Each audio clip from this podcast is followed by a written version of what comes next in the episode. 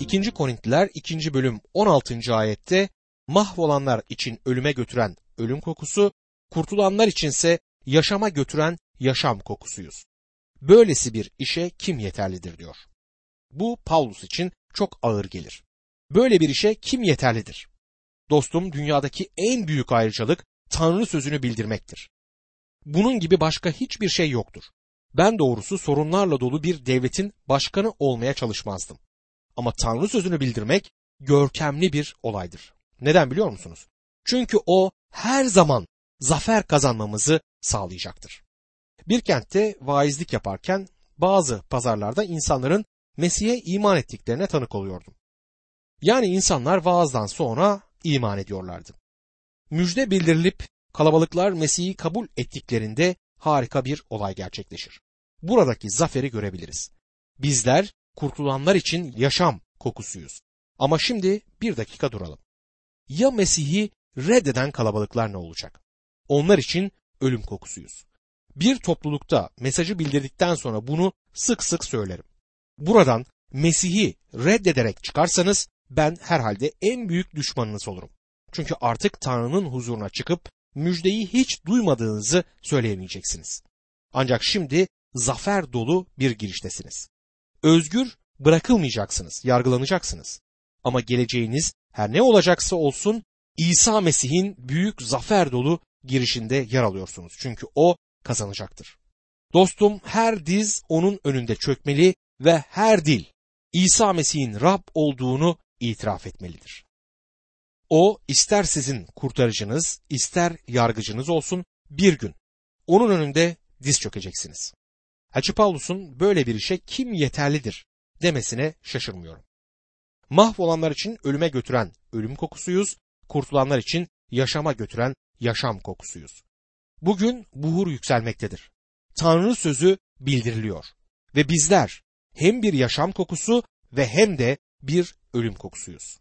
2. Korintliler 2. bölüm 17. ayette birçokları gibi Tanrı'nın sözünü ticaret aracı yapanlar değiliz. Tanrı tarafından gönderilen ve Mesih'e ait olan kişiler olarak Tanrı'nın önünde içtenlikle konuşuyoruz diyor Elçi Paulus. Bu İsa Mesih'e inananların hizmetinin planının bütünüdür. Tanrı sözünü kirletmememiz ve çarpıtmamamız gerekiyor. Tanrı'nın ruhu bize gerçeği bildirdikçe onu içtenlikle bizler de bildirmeliyiz. 2. Korintliler 3. bölümde Mesih'in görkemli hizmetinde Tanrı'nın tesellisini görürüz. Elçi Paulus hizmette zaferden söz eder. Şimdi hizmetin onayını ele almaktadır. Bu bölümde Elçi Paulus Rabbin görkemli hizmetinde Tanrı'nın tesellisini anlatır. 2. Korintliler 3. bölüm 1. ayette kendimizi yine tavsiye etmeye mi başlıyoruz? Yoksa bazıları gibi size ya da sizden tavsiye mektuplarına ihtiyacımız mı var diyor. Elçi Paulus işverenimden bonservise mi ihtiyacım var diye sorar. Tanrı'dan onun hizmetkarı olduğuma dair bir mektup mu getirmem gerekiyor der. Elçi Paulus hayır bunlara ihtiyacım yok diyor. Ve nedenini açıklar. 2. Korintiler 3. bölüm 2 ve 3. ayetlerde bütün insanlarca bilinen ve okunan yüreklerimize yazılmış mektubumuz sizsiniz. Hizmetimizin sonucu olup mürekkeple değil, yaşayan Tanrı'nın ruhuyla taş levhalara değil, insan yüreğinin levhalarına yazılmış Mesih'in mektubu olduğunuz açıktır diyor. Herhangi bir hizmetin etkinliğinin kanıtı Tanrı'dan bir bonservisiniz olup olmadığıdır. Tanrı bonservis dağıtmaz. Kanıtı kalbin etten levhalarına yazılan mektuplardır. Radyo hizmetim aracılığıyla Mesih'e iman eden birçok kişiden mektup alırım. Birkaç yıl önce harikulade bir aile beni ziyarete geldi. Radyo programım aracılığıyla başka kimse Mesih'e iman etmeseydi yine de bu hizmeti başarılı kabul ederdim. Mesih'e iman etmeye karar vermeden önce 3 ay boyunca radyo programını dinlemişlerdi. Sonra bütün aile Mesih'e iman etmişti. Çok güzel bir aileydiler. Onlar benim o kentte olan mektubumdu. Birçok kentte ve hatta birçok yabancı ülkede bu tür mektuplarım var. Bunlar benim bonservislerimdir diyebilirim. Elçi Paulus Korintli imanlara bütün insanlarca bilinen ve okunan yüreklerimizde yazılı olan mektubumuz sizsiniz diyor. 2. Korintliler 3. bölüm 4. ayette Mesih sayesinde Tanrı'ya böyle bir güvenimiz var der. Bu bana güven veriyor. Kutsal kitabın Tanrı sözü olduğunu biliyorum. İlahiyat fakültesine giderken Tanrı sözü olduğuna inanıyordum. Bence kutsal kitabın Tanrı sözü olup olmadığı entelektüel olarak belirlenebilir. Ama bugün entelektüel kanıtlara ihtiyacım yok. Bunları açtım. Benim için çok basit. Tanrı sözünün kanıtı ne yaptığıdır. Tanrı tadında görün Rab ne iyidir. Ne mutlu ona sığınan adama diyor. 34. mezmur 8. ayetti. Sizlere de yaptığı davet sevgili dinleyenler budur. 2. Korintliler 3. bölüm 5. ayette herhangi bir şeyi kendi başarımız olarak saymaya yeterliyiz demek istemiyorum. Bizi yeterli kılan Tanrı'dır diyor. 2. Korintliler mektubunda Elçi Paulus'un zayıflığını şimdiden hissettiğinize eminim. Ama Paulus 2. Korintliler 12. bölüm 10. ayette bu nedenle Mesih uğruna güçsüzlükleri, hakaretleri, zorlukları, zulümleri ve darlıkları sevinçle karşılıyorum. Çünkü ne zaman güçsüzsem o zaman güçlüyüm diyebilmektedir. Tanrı büyük bir şey ya da büyük birini aramaz. Eğer bunu arasaydı beni kullanmazdı ve sizi de kullanamazdı. Tanrı kendi amaçlarını gerçekleştirmek için bu dünyanın zayıf şeylerini, küçük şeylerini, önemsiz görünen şeylerini seçer. Bizleri yeterli kılan Tanrı'dır. 2. Korintliler 3. bölüm 6. ayette o bizi yazılı yasaya değil ruha dayalı yeni bir antlaşmanın hizmetkarı olmaya yeterli kıldı. Yazılı yasa öldürür, ruh ise yaşatır der. Bizler yeni antlaşmanın hizmetkarlarıyız. Eski antlaşmayla yeni antlaşma arasındaki büyük farkı göreceğiz. Burada birkaç değişik bakımdan tezat bulunmaktadır. Yazılı yasaya değil ruha dayalı. Eski antlaşmada ve özellikle yasada yazılı yasa öldürür, yazılı yasa bizi suçlar. Yasa sizlerin ve benim suçlu günahkarlar olduğumuzu söyler. Taş levhalara yazılı o harfler insanları suçlar. Musa'nın yasası hiçbir zaman hayat vermemişti. Burada bulunan kıyaslama budur. Yazılı yasa öldürür, ruh ise yaşatır. Topluluklarda sık sık yasa aracılığıyla kurtulan birisinin ismini söylemeleri için meydan okurum. Yasayı veren Musa'nın bile yasa aracılığıyla kurtulmadığını bilmenizi isterim. Neden yasa aracılığıyla kurtulmadığını biliyor musunuz? Çünkü bir katildi. Davut bile Tanrı'nın kalbine göre bir adam olduğu halde yasaya karşı geldi. Dostum yasayı yerine getirerek kurtulmanız mümkün değildir. Yasa sizi öldürür, yasa sizi suçlu çıkartır. 2. Korintliler 3. bölüm 7 ve 8. ayetlerde ölümle sonuçlanan hizmet yani taş üzerine harf harf kazılan yasa yücelik içinde geldiyse öyle ki İsrailoğulları geçici olan parlaklığından ötürü Musa'nın yüzüne bakamadılar, ruha dayalı hizmetin yücelik içinde olacağı daha kesin değil mi diye Elçi Paulus sorar. Eski antlaşma, yasa ölümle sonuçlanan bir hizmetti. Taşlara yazıldığı ve kazındığı söylendiğinde on emirden söz ettiğini çok iyi biliyoruz.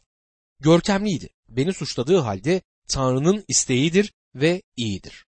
Yasanın yanlış bir yönü yoktur. Sorun bende. Benim günahkar olduğumu yasa gösterir. Öyle ki İsrailoğulları geçici olan parlaklığından ötürü Musa'nın yüzüne bakamıyorlardı. Musa'nın yüzündeki o görkem yavaş yavaş yok oldu. Eğer eski antlaşmada görkem varsa yeni antlaşmada çok daha fazla görkem bulunmaktadır.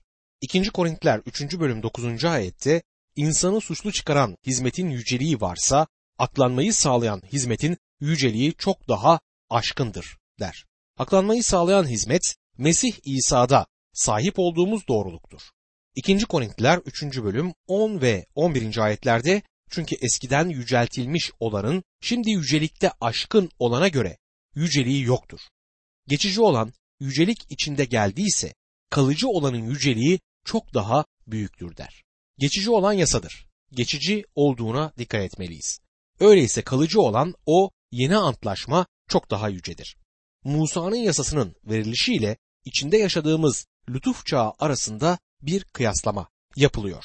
2. Korintliler 3. bölüm 12 ve 13. ayetlerde ise böyle bir umuda sahip olduğumuz için büyük cesaretle konuşabiliriz. Yüzündeki parlaklığın giderek söndüğünü İsrailoğulları görmesin diye yüzünü peçeyle örten Musa gibi değiliz diyor. Burada neden söz etmektedir? Yasanın iki defa verildiğini anlamalıyız. Musa Sina Dağı'nın tepesine çıktığında Tanrı ona taş levhaları vermişti ve Tanrı kendisi yasayı bu levhaların üzerine yazmıştı. Bu İsrailoğullarının uymaları gereken ve eğer onu yerine getirebilirlerse aracılığıyla kurtulmaları gereken yasaydı. Ama bunu kimse yerine getiremezdi ve bununla yargılanacaklardı. Musa dağda Tanrı ile birlikteyken İsrailoğulları daha o anda benden başka ilahın olmayacak ve kendine gökte, yerde ya da sularda yaşayan hiçbir canlıya benzer put yapmayacaksın diyen ilk iki buyruğa karşı gelmekteydiler. Musa'nın yasası çok sert ve katı bir yasadır. Musa bile çok korkuyor ve titriyorum demişti. Göze göz, dişe diş, yakmaya yakma talep eden bir yasaydı. Mutlak ve gerçek doğruluk ve kutsallıktı. İnsan yasaya göre neyi hak ediyorsa onu alacaktı. Mısır'dan çıkış 32. bölümde halk yasaya daha o zamandan karşı gelmeye başlamıştı. Peki ne olacaktı? Tanrı Musa'ya halkın yanına gitmesini söyler. Musa dağdan indiğinde uzaktan İsrailoğullarının ilk iki buyruğa karşı geldiklerini görebiliyordu. Ve yasa levhalarını ordugaha götüremedi. Neden götüremedi? Çünkü eğer götürseydi İsrail ulusunun tümü o anda yok olacaktı. Çünkü bu yasalar hemen ölüm anlamına gelen yasalardı. Bunun üzerine Musa o taş levhaları kırdı ve bundan sonra ordugaha girdi. Musa Sina Dağı'nın tepesine geri döndüğünde bir şey olduğunu görüyoruz. Musa bütün İsrail'in günahlarından ötürü yok edileceklerini anlıyor ama Tanrı'dan merhamet diliyor. Ve Tanrı Musa'ya taş levhaları ikinci kez vererek onlara ikinci bir şans tanıyordu. Musa şimdi Tanrı'nın yasayı merhamet ve lütufla dengelediğini anlar. Musa'nın yasa sisteminin kan dökülmeden bağışlanma olmaz diyen özünde tapınma çadırı ve kurban sistemi olacaktır. Ama kutsallığa sahip olmadan kimse Rabbi göremeyecekti. Onun huzuruna nasıl çıkılabilir? Tanrı'nın bizler için bir yol sağlaması gerektir ve Tanrı bir yol sağlamıştır. Bu çok görkemli ve muhteşem bir vahidir. Musa'nın yüzünün parlamasına şaşmamalı. Musa dağdan indiğinde elinde suçlama ve ölüm getiren insandan kendi kendine üretemediği doğruluğu talep eden ikinci taş levhalar vardı. Ama bunun yanı sıra Tanrı'nın lütfunu gösteren bir kurban düzeninde verilmişti. Ferisilerin ferisisi Elçi Paulus bu durumda şöyle der Filipeliler 3. bölüm 8 ve 9. ayetlerde. Dahası var. Uğruna her şeyi yitirdiğim Rabbim İsa Mesih'i tanımanın üstün değeri yanında her şeyi zarar sayıyorum. Süprüntü sayıyorum. Öyle ki Mesih'i kazanayım ve kutsal yasaya dayanan kişisel doğruluğa değil Mesih'e iman etmekte kazanılan iman sonucu Tanrı'dan gelen doğruluğa sahip olarak Mesih'te bulunayım. Elçi Paulus Mesih'in ölümü ve dirilişinde Tanrı'nın lütfunun yerine geldiğini gördü. Burada gerçekten de lütuf hizmeti görmekteyiz ve bu görkemli müjdedir. Yasa yüceydi. İnsana kurtuluş yolu sunmaktaydı ama insan onun taleplerini yerine getirebilmek için fazlasıyla zayıftı.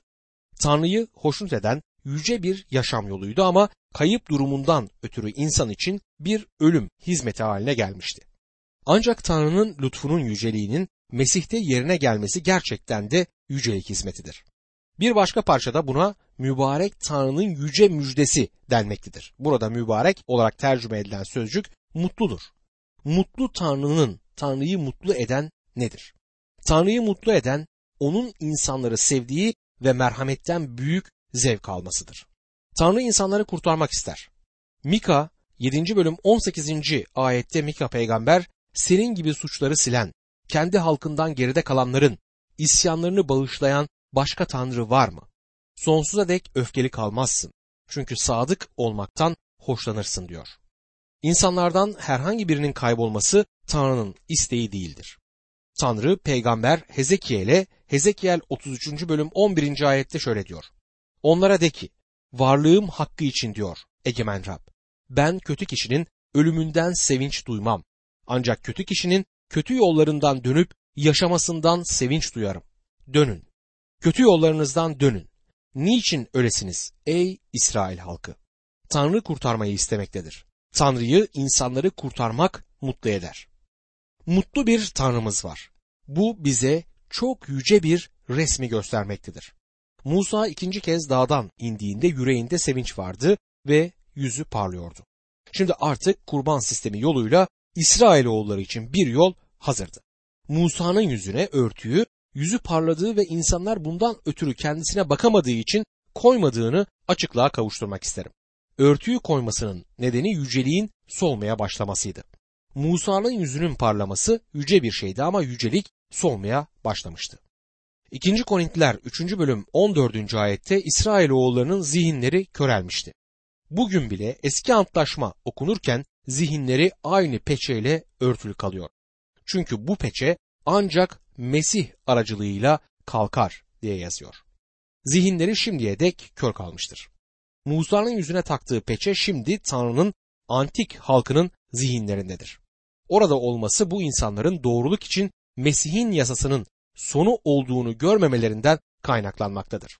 Onun yasasının tümünün yerine gelmesi olduğunu anlamıyorlar. O körlük hala devam etmektedir. Bir sonraki bölüme geldiğimizde bu çağın ilahının inanmayanların zihinlerini kör ettiğini göreceğiz ve bunun neden doğru olduğunu anlayacağız. 2. Korintiler 3. bölüm 15. ayette ne var ki bugün bile Musa'nın yazıları okunduğunda yüreklerini bir peçe örtüyor diye yazıyor. Yasayı okuduklarında onu yerine getirebileceklerini gerçekten düşünmektedirler. Ama eski antlaşmayı okuduğumuzda Tanrı'nın halkının yüreklerinde ve kafalarında olması beklenen güveni görmüyoruz. Davut bile bu sorulardan bazılarını sordu. Eyüp bu konuda tam bir şaşkınlık içerisindeydi. Hiskiya ölümle karşı karşıya olduğunda yüzünü duvara dönüp ağladı. Ancak sizin ve benim yaşadığımız bu lütuf çağında İsa Mesih'e güvenen en zayıf kutsal bile Tanrı önünde tam bir kabul gördüğü konusunda Rabbin sözünde güvene sahiptir. 2. Korintiler 3. bölüm 16. ayette oysa ne zaman biri Rabbe dönerse o peçe kaldırılır der. Burada insanın kalbinin Rabbe dönmesinden söz edilmektedir. Yürek Rab İsa Mesih'e döndüğünde peçe kaldırılır. İnsanın sorunu yürek sorunudur. Yaşamındaki günahtan ötürü kör olmuştur. Günahından dönüp Rab İsa'yı kurtarıcısı olarak kabul etmeye razı olduğunda bu peçe kaldırılır. 2. Korintliler 3. bölüm 17. ayette Rab ruhtur. Rabbin ruhu neredeyse orada özgürlük vardır der. Peçeyi sadece Tanrı'nın ruhu kaldırabilir ve Mesih'in kurtarıcı olduğunu görmemize yardım edebilir. Kurtarıcı odur ve o tek kurtarıcıdır. Elçi Pavlus'un burada Simon Petrus'un söylediğinin aynını söylediğine dikkat edin. Elçilerin İşleri 10. bölüm 43. ayette Elçi Petrus, peygamberlerin hepsi onunla ilgili tanıklıkta bulunuyorlar. Şöyle ki ona inanan herkesin günahları onun adıyla bağışlanır demişti. Dostum eğer eski antlaşmada Rab İsa Mesih'i görmüyorsanız, Tanrı'nın ruhu öğretmeniniz değildir. Çünkü Tanrı'nın ruhu Mesih'le ilgili şeyleri alıp onları bize gösterir. Tanrı'nın ruhu sizi özgürlüğe götürür. Sizi yasanın altına getirmez. Sizi yasadan kurtarıp Mesih'teki özgürlüğe götürür. Ve bunu yaptığında 2. Korintiler 3. bölüm 18. ayette şöyle olur. Ve biz hepimiz peçesiz yüzde Rabbin yüceliğini görerek yücelik üstüne yücelikle ona benzer olmak üzere değiştiriliyoruz. Bu da ruh olan Rab sayesinde oluyor. Bu kutsal kitabın muhteşem bölümlerinden biridir. Elçi Paulus yürekteki peçeden ve Mesih'e döndüğümüzde bu peçenin kaldırılmasından söz etmekteydi. Şimdi inanlar olarak Rab İsa Mesih'e bakıyoruz. Ama yaşamlarımızda günah olduğunda inanlar olarak bile gözlerimizde örtü oluyor. Ama o günah itiraf edildiğinde ve onunla paydaşlık içinde olduğumuzda biz ona bakarız. Bundan sonra bizler açık bir yüzde ya da peçesiz bir yüzde Rabbin yüceliğini görürüz. Başka bir tercümede olduğu gibi onun yüceliğini yansıtırız değil. Buradaki fikir değiştirmek üzere yansıtmak değil, değişene dek bakmaktır. Onun benzerliğini ondan sonra ancak yansıtabiliriz. Bence daha doğru bir tercüme şudur. Bir aynada görür gibi Rabbin yüceliğine bakarken aynen Rab'den olarak aynı benzerliğe değişmektir. Başka bir çeviriden bunu size aktarayım. Ve hepimiz Tanrı sözünde bir aynada olduğu gibi peçesiz bir yüzde Rabbin yüceliğini görmeye devam ettiğimiz için gitgide artan bir şekilde bir yücelik derecesinden bir başkasına sürekli olarak değiştiriliyoruz. Çünkü bu ruh olan Rab'den gelmektedir. Bu değiştirilme sözcüğü hariç çok iyi bir tercümedir. Sadece Rab İsa'nın görünümü değişmişti. Şimdiye dek bu anlamda değiştiğini düşündüğüm bir kutsal görmedim. Tanrı sözünün baktığımız bir ayna olduğu doğrudur ve ona bakıyoruz. Sadece Mesih'e bakıyoruz. Tanrı sözünde kalmamızın ve Rab İsa'ya bakmamızın gerekmesinin nedeni budur. Ona baktıkça değiştirilebilirsiniz. Yani Tanrı sözü sizde yenilemekten daha fazlasını yapmaktadır. Bizler Tanrı'nın ruhunun, Tanrı sözünü kullanması aracılığıyla yenilenmekteyiz. 1. Petrus 1. bölüm 23. ayette çünkü ölümlü değil, ölümsüz bir tohumdan yani Tanrı'nın diri ve kalıcı sözü aracılığıyla yeniden doğdunuz der. Ayrıca Tanrı sözü bizleri değiştirir. Bu çok önemlidir. Ona bakarak daha çok vakit geçirmiş olmayı isterdim. Dostum Tanrı sözünde onu görürüz. O bir süperstar değildir. Sadece bir insan da değildir. Tanrı sözünde peçesiz Mesih'i görmeliyiz. O harikadır. Bir doktor aslında ölmek üzere olan yatan yaşlı biri hakkında şu hikayeyi anlatırdı. Doktor ona fazla yaşayamayacağını söyler. Bir dostu onunla biraz birlikte olmak için yanına gelmişti. Bizimle fazla vaktin olmadığını söylediler demiş. Bu ölmekte olan bir insana söylenebilecek çok hoş bir şey değildir. Sonra sözlerine şöyle devam etmiş. Gölgeler Vadisi'nden geçerken umarım kurtarıcının kutsal yüzünü bir an olsun görebilirsin. Ölmekte olan adam biraz kuvvet toplayınca ona bakarak bir an için görmek ne demek? Geçtiğimiz 40 yıl boyunca onun yüzü hep karşımda açıktı ve şimdi de senin sözünü ettiğin o bir anlık görüşler beni tatmin etmeyecektir demiş. Bugün onu görmek harikadır. Bazılarınız belki Nathaniel'in öyküsünü duymuşsunuzdur.